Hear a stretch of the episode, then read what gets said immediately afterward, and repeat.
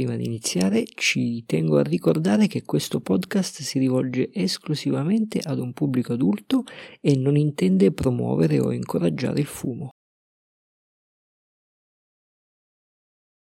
fin quando un anziano fra questi, che era San Bruno, mi dice Emanuele, però insomma glielo voglio dire, io un domani smetterò di fare questo lavoro, oh, lei per me come un figlio, e dice il ciocco, oh, molto gioco, quasi tutto, se non tutto, a me viene dalla Sicilia. Ciao a tutti, qualcuno di voi mi conoscerà come il pipatore in America, ovvero il nome del canale YouTube che ho creato nel 2019 e dedicato alle mie più grandi passioni, ovvero il mondo della pipa e dei tabacchi. Nasce oggi il podcast Sogni di Pipa, dedicato principalmente alle persone che vi sono dietro e alle loro storie. Quindi, soprattutto interviste, chiacchiere alla ricerca di quelle storie e quegli aneddoti che rendono questo mondo speciale e magico. Io sono Claudio e nella puntata di oggi un pie maker che viene da una terra magica e che realizza pipe altrettanto magiche. Signore e signori, Salvatore Totò Amorelli. Buon ascolto.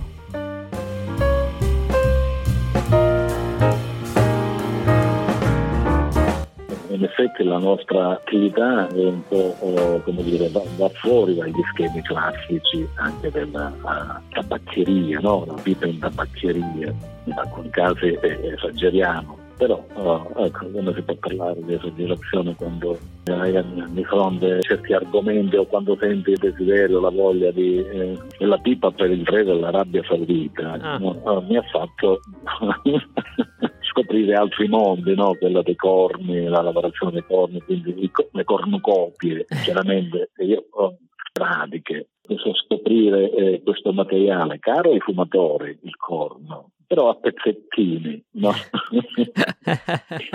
non a pezzettoni. No, non conosce la bellezza della, dell'integrità della, di questo elemento meraviglioso eh, per forma, per colore, eccetera, se non eh, attraverso dei pezzettini. Invece l'ha lasciato nella, nella sua integrità, con nella sua dimensione anche, con i suoi movimenti, con eh, i suoi significati anche, eh, eh, abbinati a un, un idoneo blocco di radiche, e allora ecco che sono venute fuori le, le, le cornucopie e tutto un altro dire, certo che difficilmente possono entrare entrano nelle tabaccherie se non quei pezzettini, quei, quei, pezzi piccoletti, perché ho creato tre linee, la Galatea, la Musa e la Tiche.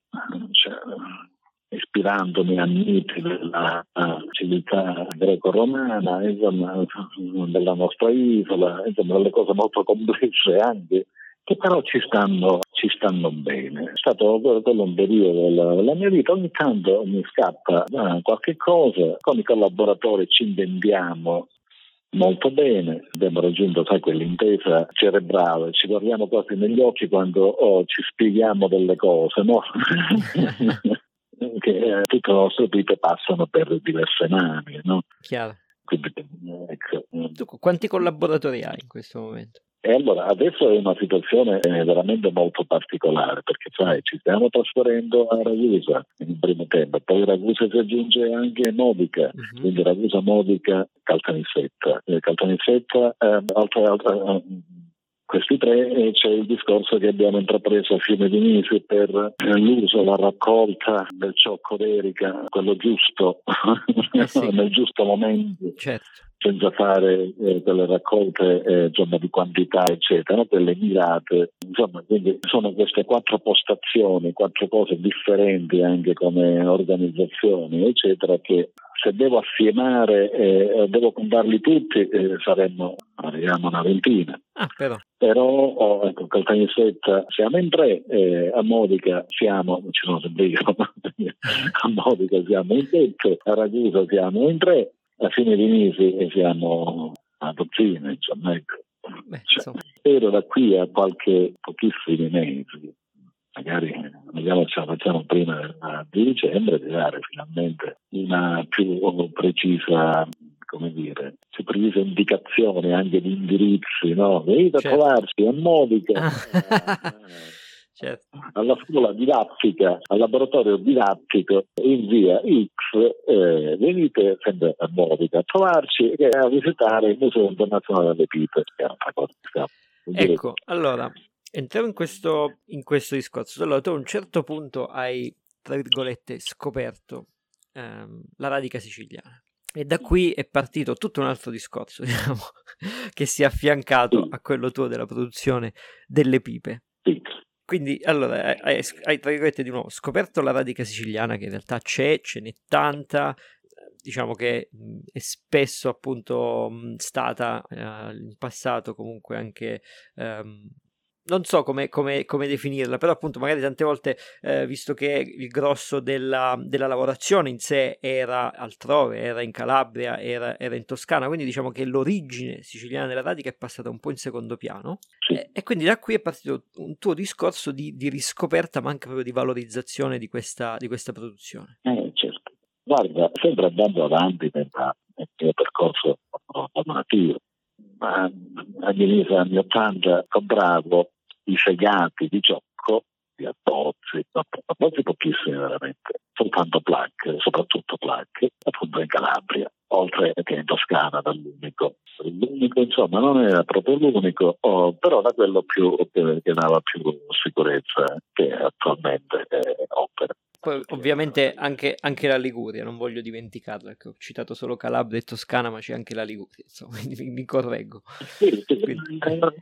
conto che eh, quelli che stanno in Liguria sono presi, cioè, se ti riferisci ai due segantini che stanno in Liguria, tutti e due sono calabresi. Sì, sì, sì, sì, sì originariamente. Sì. E, e allora poi, quindi, il mondo della segheria singolare quasi per le segherie piuttosto che per le segherie, era appunto concentrato, anche se sparso, anche come dice, concentrato appunto in, in Calabria, Reggio Calabria, Melito Portosalvo, Locri, Cittanova, eh, Serra San Bruno, Marina e Gioia Saionica, tutti questi insomma ciocchi eh, sì, li vedevi, ma vedevi montagne di sacchi di, di juta contenenti abbozzi di varia misura, dimensione, eccetera, e placche. A, ai tempi esisteva soltanto una tipologia di placche, la placca. anche gigante, eccetera, piccola, eh, eh, placche. Oggi sono 4-5 tipologie di placche. Sì, sì, sì. Ma lasciamo perdere, insomma, non addentriamoci in questa e placche e il ciocco. Io ho una domanda che facevo ai diversi segantini, ma da dove viene questo ciocco? Eh, dalla Calabria, ma qui dalla Calabria, qui dalla Calabria, fin quando? Un anziano fra questi, che era San Bruno, mi dice Amarelli, però insomma glielo voglio dire, io un domani smetterò di fare questo lavoro, oh, lei per me come un figlio, e dice il ciocco, oh, molto gioco, quasi tutto, se non tutto, a me viene dalla Sicilia. Ecco. E mi dà due indicazioni. Il nome del paese è messinese e il nome di un signore. Vado a raggiungere questo signore e, e mi dice che lui sostanzialmente era un, uno che comprava il ciocco e lo vendeva in Calabria. Quindi lui non era neanche un cioccaio, lui comprava i ciocchi dai cioccaioli eh no. e quindi c'era ancora un altro passaggio. Quindi, quindi eh, ma dove l'ho raccolto? Ma sì, da queste parti, qua in montagna, eccetera. Parlare di montagna per noi in Sicilia è una cosa un po' così, no? almeno, almeno, per me, no? Montagna, montagna. E allora guarda, non, non, è passato poi molto tempo che eh, legatomi in uno di questi paesini, in effetti in montagna, 700 metri, 800 metri, da dove guardi anche il mare, e allora sono entrato ecco, in un altro mondo che per me era una cosa. Quindi io ero convinto che delle segherie sapevo tutto, no? perché eh, ognuno di, di questi, Odre, Micchica, eh, Reggio Calabria, eh, Romeo, eh, lo zio di, eh, di Mimmo Romeo, sì. il papà di Fabrizio, Fabrizio Romeo, serissime persone. C'era San Bruno, Cittanova, insomma posti anche un po' critici sotto diversi aspetti, però forse anche quello mi ha aiutato. Io ero il siciliano più vicino alla, alla loro, no? Eh, ero differente dai, dagli industriali fabbricanti del sotto. Eh sì, chiaro. E dei, e, e dei pesaresi anche, no? Io ero il ragazzotto che insomma, aveva il desiderio, con il sorriso di, di, di, sapere, di conoscere, e quindi forse con me parlavano in una maniera, si instaurava un rapporto differente che con, eh, che con altri. Quindi, sai, mi spiegavano, mi dicevano, mi raccontavano, mi, eh, io, sai, il bimbo che apre le orecchie, che no, il labiale quasi. No? sono tutte cose che mi hanno aiutato a, a veramente ad approfondire, però oh, c'era un limite, il ciocco calabrese. Ecco, grande sciocchezza, per uh, decenni tutte queste segherie, comprese quelle libri, hanno comprato ciocco siciliano. Molte oggi, molte alcune ancora oggi, lavorano quasi esclusivamente ciocco siciliano però sbagliando, non so, parlando, eh, allora il ciocco viene raccolto qui nella, in un triangolo, diciamo così, ideale, Messina, Milazzo o Taormina.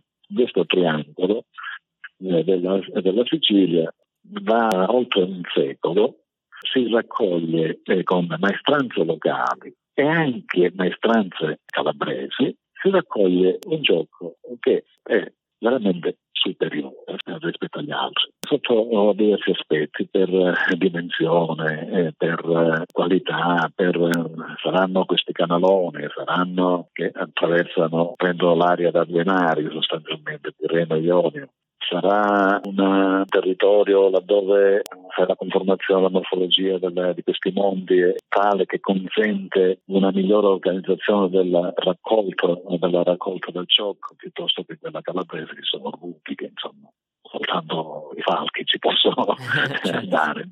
Insomma, io posso dire che eh, una ventina d'anni fa, poco, poco, meno, la prima persona che conobbi lì in questo paese, Fiumelinisi, era un signore ottantenne e mi disse io sono Gioccaiolo, figlio di Gioccaioli nipote di Gioccaioli. Cioè, se a lei serve Giocco io glielo posso dare. Cioè, io rimasi sconvolto. Comunque ci sono anche i miei figli che e lì insomma ho fatto scoperte eh, che ancora non sono finite, insomma, ecco. farla anche molto breve. Eh, l'anno due anni fa abbiamo con il comune di Fiume di Mesi fatto un corso per giocaioli.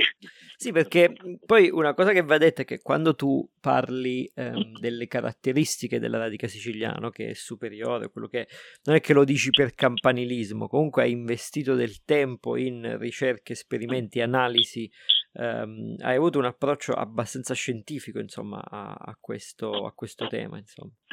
assolutamente sì, assolutamente sì. Perché sempre per il desiderio di sapere, di approfondire, di spiegarsi, di, di spiegare il perché, il per come, eccetera. Cioè, abbiamo visto che è sempre a seconda della tipologia del terreno, perché deve essere adeguatamente grasso, oh, ma non esageratamente, deve, essere, deve contenere eh, tanti minerali, ma non deve essere molto roccioso. Certo, sì, sì, no, poi sappiamo anche che ogni pianta ha la sua poi dopo, quindi eh, queste sono considerazioni a livello generale, poi sappiamo che ogni, singolo, ogni singola pianta di erica poi ha avuto la sua vita, la sua esposizione al clima, la, la, quindi insomma poi...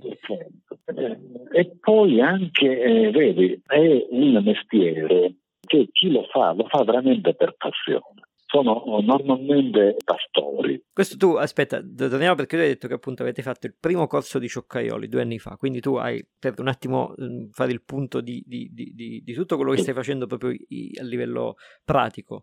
Um, allora, hai contribuito a realizzare un museo sulla radica, giusto? La valorizzazione del ciocco d'erica siculo eh, che attraverso la scuola degli antichi mestieri è lì a Fiume di Nisi. Ok, quindi c'è una scuola per cioccaioli che giustamente era anche ora, visto che sappiamo appunto che il mestiere dei, cioc- dei cioccaioli, quindi imparare a riconoscere quale ciocco va eh, cavato, quale no, è, è sempre stato finora diciamo una, una, una conoscenza tramandata no? dalle famiglie, quindi è qualcosa di orale, quindi invece in questo caso abbiamo una vera e propria scuola, quindi qualcosa che può essere... Certo, la cosa incredibile è stata, sono partito da, dal presupposto, i cioccaioli raccolgono il ciocco e, e lo portano oh, in Calabria. Loro, dire, la, loro, la loro responsabilità eh, finisce lì, la raccolta, 10 quintali, 30, 40, 50, 100 quintali eh, ogni due mesi, eccetera. Io quando conobbi il primo gioccaiolo, diciamo così, che, col quale eh, è stato più facile eh, approfondire alcune cose,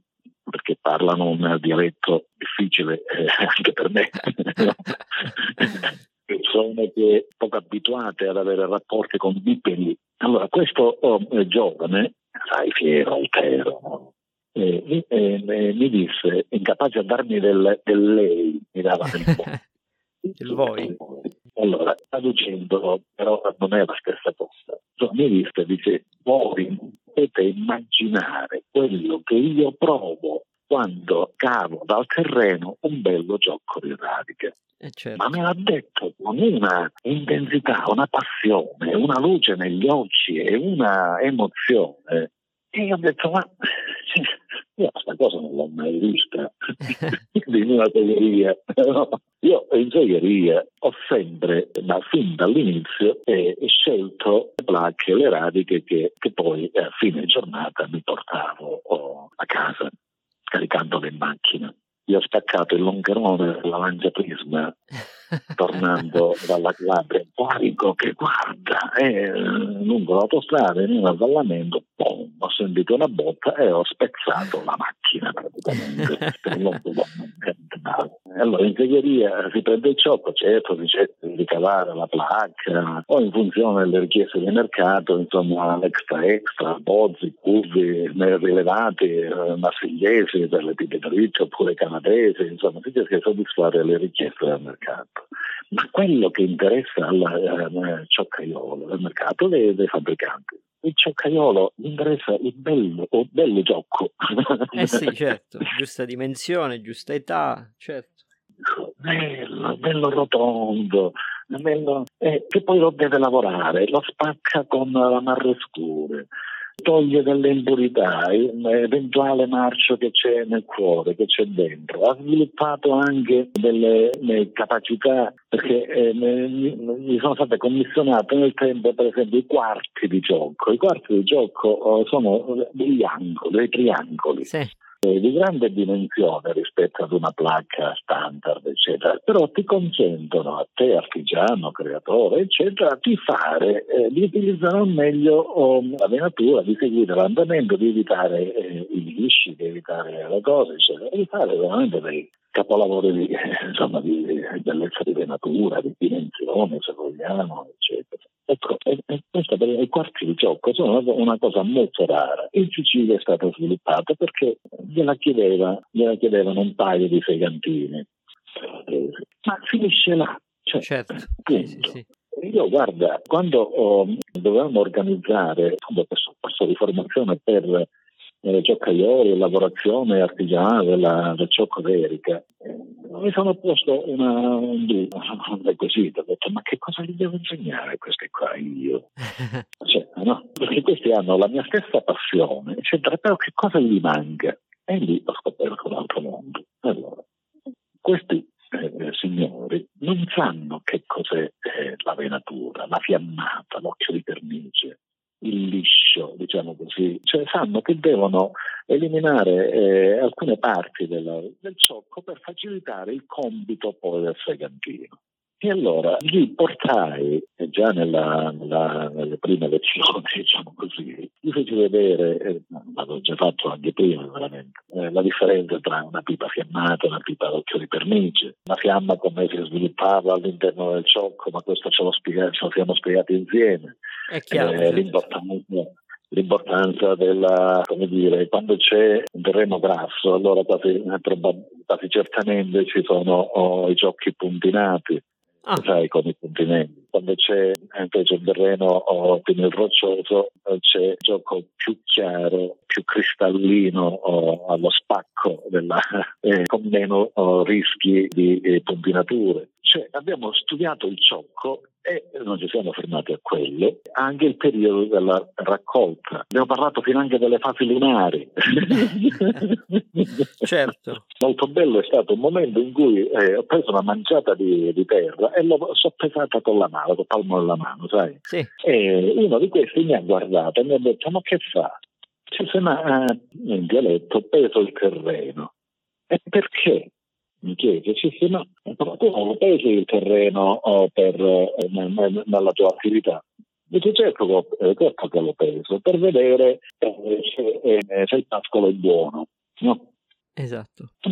No, pascolo, eh, se l'erba è buona, se, se, il pascolo, se, l'erba, se il pascolo verrà buono, insomma, se, se l'erba è buona per, per, il, per il mio pascolo. Ho detto, ma se è buona per il tuo pascolo, perché una, una deve essere buona per il ciocco? che mi strabuzza gli occhi, no? Eh, certo. no, delle cose semplici che tu... Oh, no. poi, e poi, eh, ecco, il, il momento della raccolta ma questo per un discorso della, soprattutto dei, dei, dei, parassiti, insomma, ecco. il, il, tarlo non si sviluppa in segheria, il tarlo entra in segheria attraverso la farfalla, eccetera, oppure attraverso le uova depositate sotto la corteccia, insomma, è anche quello un concetto. Ma eh, si sviluppa particolarmente eh, nella, nei ciocchi che sono stati raccolti quando eh, la pianta è appunto in piena vegetazione. Che tra l'altro questa cosa delle, delle, fasi lunari è una cosa in realtà che si usa anche, cioè una cosa che si tramanda, mi ricordo, um, o almeno i pastori facevano anche quando andavano a raccogliere per esempio gli arbusti per fare i bastoni, no? quelli che poi venivano fatti indurire con determinati eh, passaggi e si raccoglie solamente in determinate situazioni di luna, almeno questa è la tradizione, la tradizione insomma. Quindi sì. Eh. Assolutamente sì. Assolutamente sì ha il suo senso, insomma, e quindi sì, è, è lo stesso, sì, e, non si raccolgono quando sono in piena vegetazione, anche, anche quegli arbusti lì, perché ovviamente sono più ricchi di linfa, insomma, sono più... è diverso. Esatto, allora, cioè tutte queste, eh, su queste cose valgono per, per, i pascoli, per i bastoni, la passeggia, ma figuriamoci per la vita che eh, certo. deve, deve dare una risposta assieme al tabacco, deve dare una risposta ad, una, ad un momento molto critico che è quello della degustazione, del, no? cioè, quindi eh, ecco perché una corretta raccolta, eh, una corretta bollitura, una altrettanto corretta stagionatura, certo. perché è chiaro che i componenti che ci sono all'interno della pure che con la bollitura che hanno, hanno avuto delle modificazioni, delle, delle, cose eccetera, ma soltanto il tempo può neutralizzare alcune cose che dire, possono oh, la risposta con, con, il fuoco, poi con, con, con la possono rispondere con marostico per esempio, so, oppure con tendenziale alla... No, eh, cioè, ci sono un sacco di cose che vanno esplorate, studiate, approfondite e lo stiamo facendo. Sì, stai lavorando, quindi abbiamo il museo sempre sul, sul, sul ciocco di Erika, la scuola per cioccaioli, che appunto immagino che adesso appena passata questo, questo periodo di pandemia riprenderete. Assolutamente sì. E questo è la fine dei musei. A Modica è il, è il laboratorio didattico quindi aperto al pubblico, ai turisti, dove facciamo vedere nasce, come cresce, come si finisce, come si lavora una pipa, con eh, lì eh, nel presso il laboratorio didattico un museo che vuole raccontare e racchiudere un ambiente idoneo già individuato quello che è la storia, la tradizione di questo oggetto insomma, realizzato con eh, parleremo moltissimo della Sicilia, certo. logicamente. Cioè, è chiaro ma d'altronde il ciocco siciliano ha fatto la storia e la sta ancora facendo e sono convinto che continuerà ancora a farla, eh, quindi anche i macchinari d'epoca, qualche cosa già ce l'ho no, dentro, poi quando insomma, eh, non sarà il museo a Morelli, sarà il museo della, della pipa, della lavorazione della, delle pipe italiane, insomma, ecco, con eh, pezzi anche, eh, ti posso dire, mi potrò rivolgere magari anche a te Claudio, da appassionato, ecco, se vuoi concedere una, una pipa che hai fumato, che è bucata, che la devi buttare, eccetera, vuoi spiegare, vuoi raccontare il perché di quella pipa, eccetera, insomma, collezione di una piccola collezione o una, un utensile di un fabbricante, una macchina utilizzata, eccetera, eh, ecco, vogliamo raccontare quello che vogliamo fare delle riproduzioni della pipa eh, che abbiamo realizzato per Wetila, per Clinton, sì, per certo. l'Arabia Saudita, insomma, cioè la pipa non è soltanto un oggetto da fumo, che poi per spiegare che c'è fumo e fumo, c'è eh, fumo chiaro. culturale, c'è fumo sempre fumo, eh, insomma eh, la pipa è un oggetto, che, un oggetto di cultura, di, eh, di passione, un oggetto che racconta, che può raccontare tante cose, insomma. Ecco. Certo, certo, assolutamente sì. Senti, ci avviamo verso la, la, conclusione perché ci siamo dilungati tantissimo, ma insomma è interessante, sempre interessante chiacchierare con te. Ti volevo chiedere, ehm, abbiamo parlato della finitura Busby, volevo chiederti anche come hai inventato invece la finitura Dandy, quindi le, le, pipe che non si smontano, quelle in pezzo unico, che poi vederle sembrano, sembrano quasi magiche, non si capisce come, sono realizzate. La Dandy, anche quella è stato un momento in cui, vabbè c'è ancora, eh, in una canadese è una cosa, fumare in una uh, billiard con le stesse lunghezze, compreso il cucino, eh, della canadese è un'altra cosa. Sì. Quindi voglio dire, eh, la presenza della radica o la quantità ecco, della radica in una pita ha la sua importanza sull'assorbimento, dell'assorbimento, raffreddamento. Poi non dimentichiamo, a seconda come si fuma, il bocchino anche all'esterno riscalda perché non dovrebbe? Eh, quindi un, un boccino in acrilico oppure in abbanito, eccetera, eh, insomma, dava scaldato con il perno in teflon, eccetera, insomma, quindi eh, sicuramente interagisce insomma, nel no, caldo, sì. scalda. Allora c'è stato un momento che mi sono detto, ma secondo me sarebbe bellissimo fare eh, una pipa con meno elementi estranei nel percorso del fumo secondo me, con meno elementi strani, sarà una pipa buonissima. e quindi senza interruzioni in, nelle forature, senza perni, senza cose. Allora, quindi ho eliminato, elimina questo, elimina quello, quindi viene fuori, diciamo così, una canadese, no, è, è, come bisogna tenere tra i denti. Devo dire che eh, le primissime che ho fatto le ho fatte senza, cioè sono tutte radiche, però certo. chiaramente non, non, non, era una cosa che poteva andare bene mm-hmm. tenere. E allora, ecco, eh, nasce da questa esigenza di tenere eh, tra i denti una uh, canadese eh, senza bocchino, nasce la pipa appunto unica strutturale con il dendal in acrilico dove l'acrilico oh, incide eh, per 4 mm, incideva per 4 mm, è soltanto la parte terminale. Questa è la nail. Esatto, che fa degli unghie, nail. Sì. E quindi eh, poi vabbè, per esigenze commerciali, diciamo così, abbiamo fatto il bocchino nail, ma eh, la nail nasce come pipa, eh, diciamo così, a pezzo unico tutta radica soltanto con il dental e poi l'abbiamo evoluta con, anche con il Cumberland che dà un'altra risposta sì. ovviamente perché una cosa è il l'acrilico, l'acrilico che si surriscalda il passaggio del fumo e un'altra cosa è il Cumberland come c'è tutti eh certo sì. So che sei un appassionato della... sì, io sì, perché lo trovo sai, più morbido e più soffice, più vellutato, quindi mi, piace di più sotto, sotto i denti. Concordo. E quindi poi sei arrivato alla Dandy, che, un, che quindi è un'estensione di questo concetto. Eh, esatto, sì, assolutamente sì. Mail, Dandy, perché se vogliamo, ecco, Dandy, Dandismo, Dandy è un'evoluzione, della, una diversità, ecco. certo, certo. certo. Senti, ehm, tornando invece sul discorso materiale, ah scusa, ah, no, un altro, un'altra domanda, invece tutte le tue rusticature fatte con il laser, eh, anche quella è, è, è, una, è, una, cosa che hai introdotto tu. Come, come, ti è venuto in mente di utilizzare questo strumento per creare questi disegni particolari sulla radica? Guarda, è stata quasi una, un'esigenza. Io dovevo rispondere ad una richiesta di fare la tira per il capo della polizia. Il, quella, quella la penna di San Michele, però poi ci fai anche altre cose, non ci fai solo quello. Certo, Ma l'utilizzo del laser anche nel campo de- delle pipe nasce da, da quella situazione là.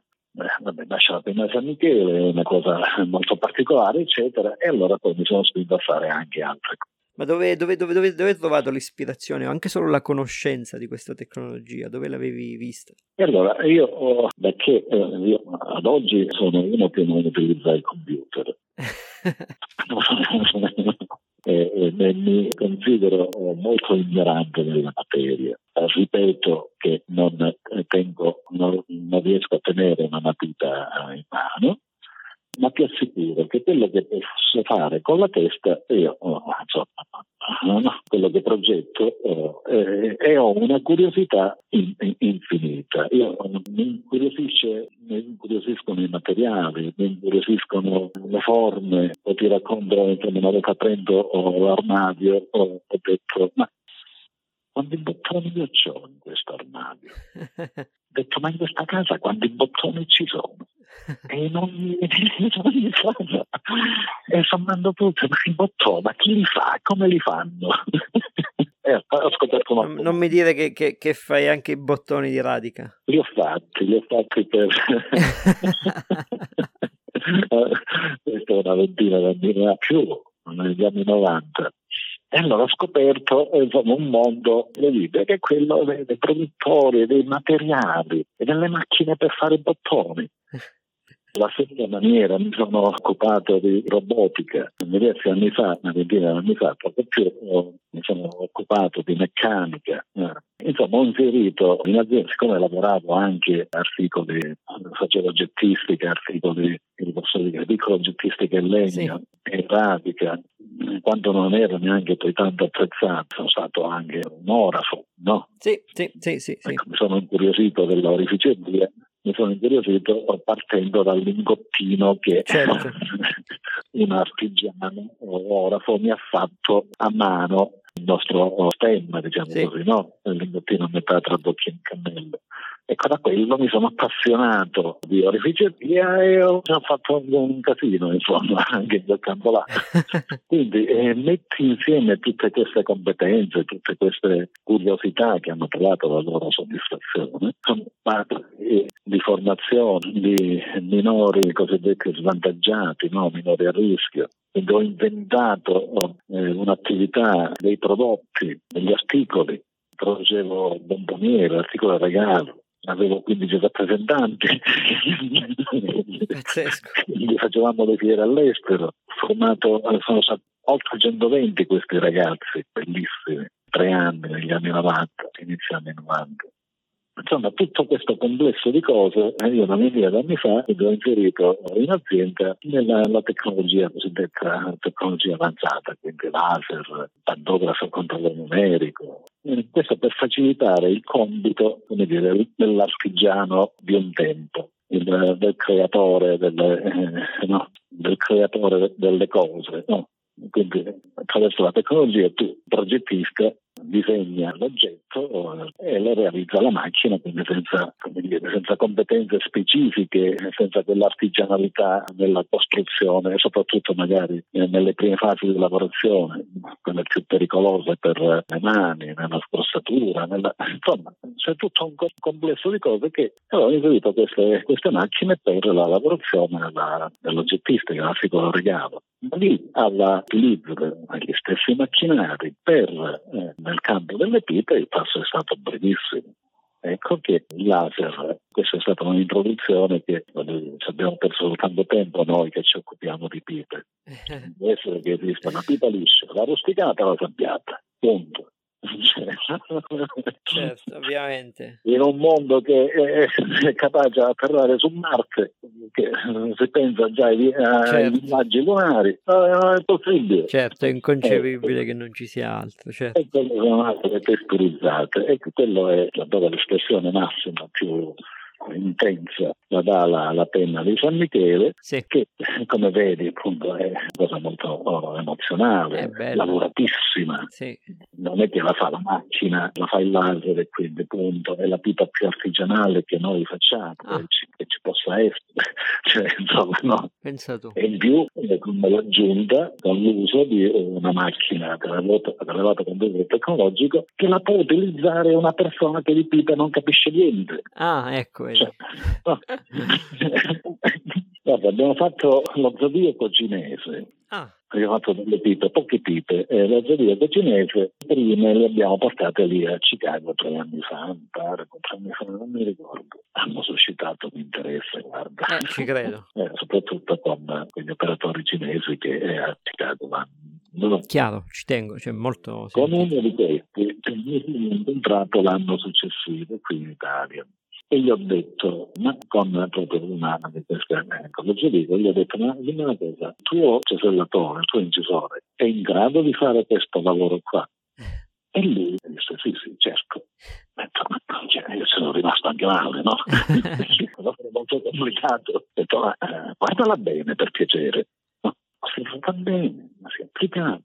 Cioè, perché questo è un, un grosso fabbricante eh, e ha degli incisori abilissimi. La gira, la rigira, sì, sì, sì, certo, lo può fare. Il problema non è farlo, il problema è, è il costo. Ah, ecco. Quanto ti costerebbe? Dice, ma non meno di 100 dollari eh. il lavoro. Ah, allora, se io te lo faccio pagare 50 dollari, eh, tu sei contento? Certo. Eh, ci credo. Allora vedi dove possiamo vincere, diciamo così, delle battaglie che noi facciamo. Eh sì, no,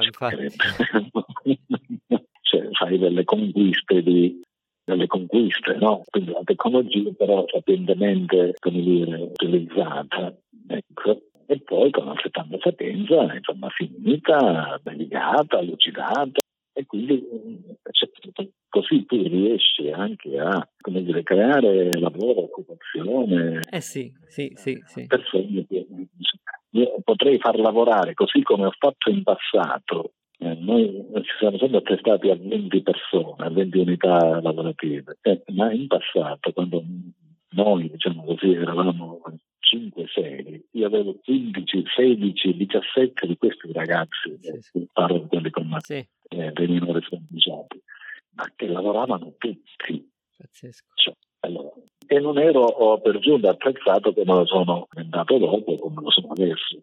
Quindi, eh, cioè, la tecnologia ti permette di crescere oltre che prodotti, ma eh, pro, produci lavoro, cioè produci occupazione con persone che è inesperienti, insomma, nello, nello specifico. Vai a trovare dieci artigiani eh, capaci a, a, girare un pezzo di radica attorno ad un uh, disco di, di carta, per esempio. Eh, certo. possibile. Eppure eh, cioè, in questo momento noi siamo eh, come dire, più spazio, più tempo, eccetera, dobbiamo impiegare 20 persone, 30 persone, tutti le prime armi, non sono problemi a fare un lavoro complicatissimo, complicatissimo. Non lo facciamo noi, eh sì. o non lo facciamo noi, scusate, Pepito.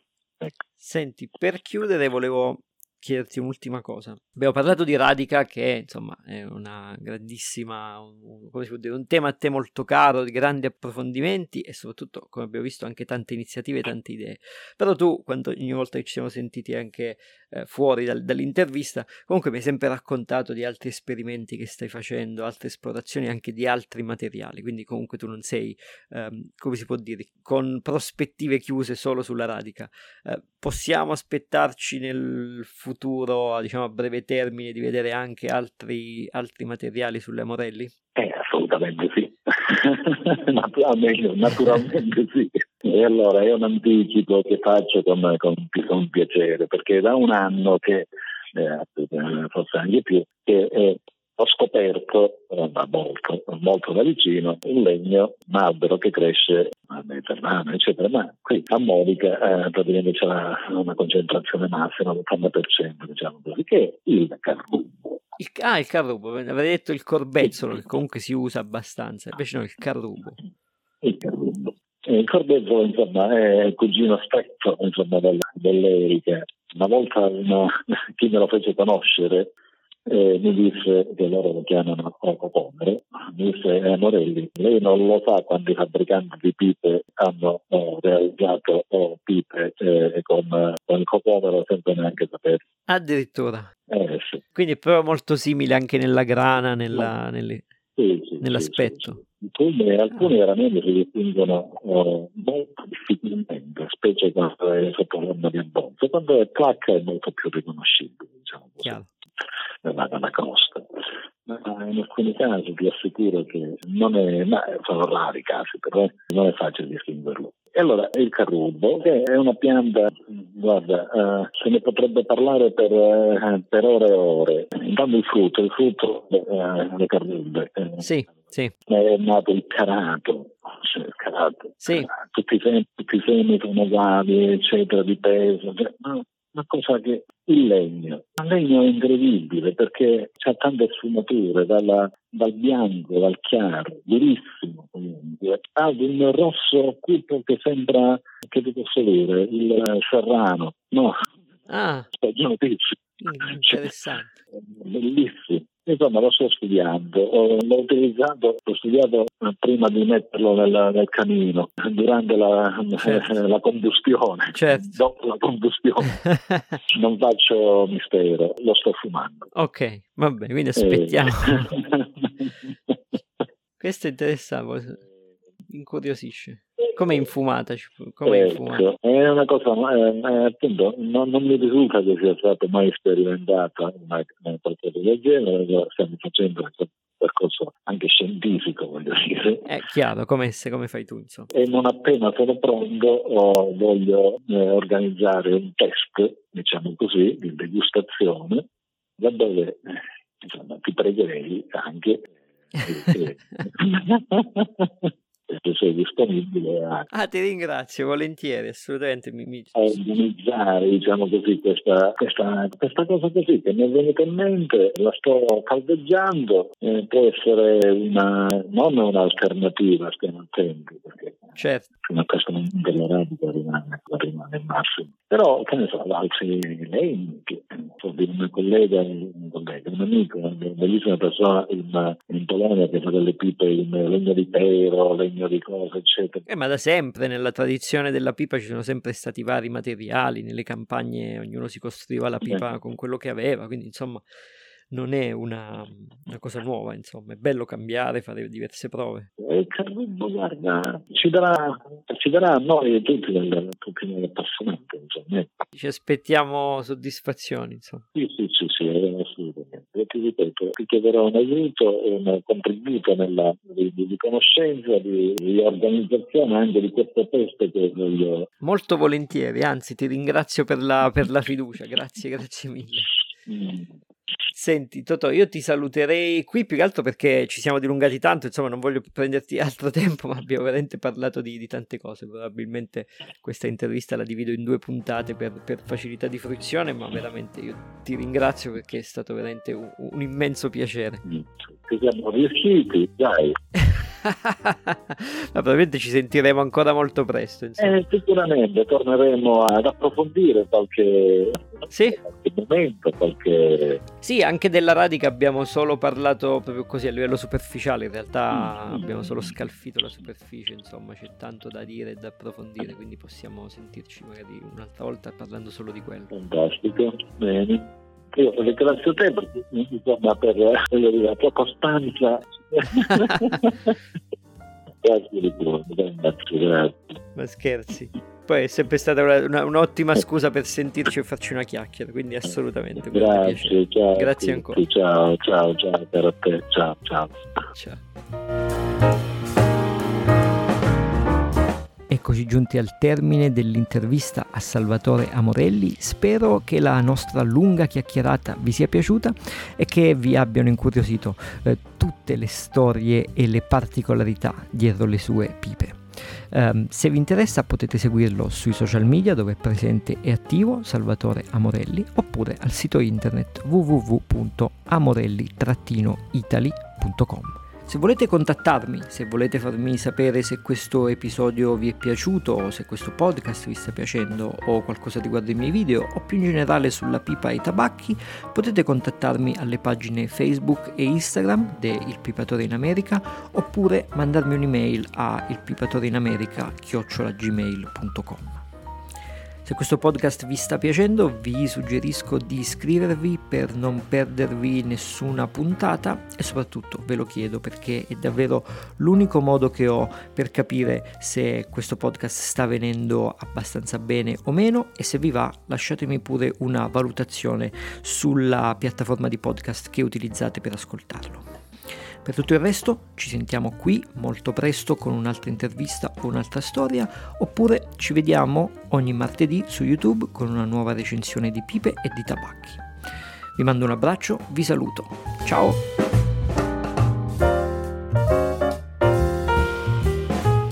Sogni di Pipa è un podcast ideato, scritto, diretto e prodotto da me, Claudio De Ascentis.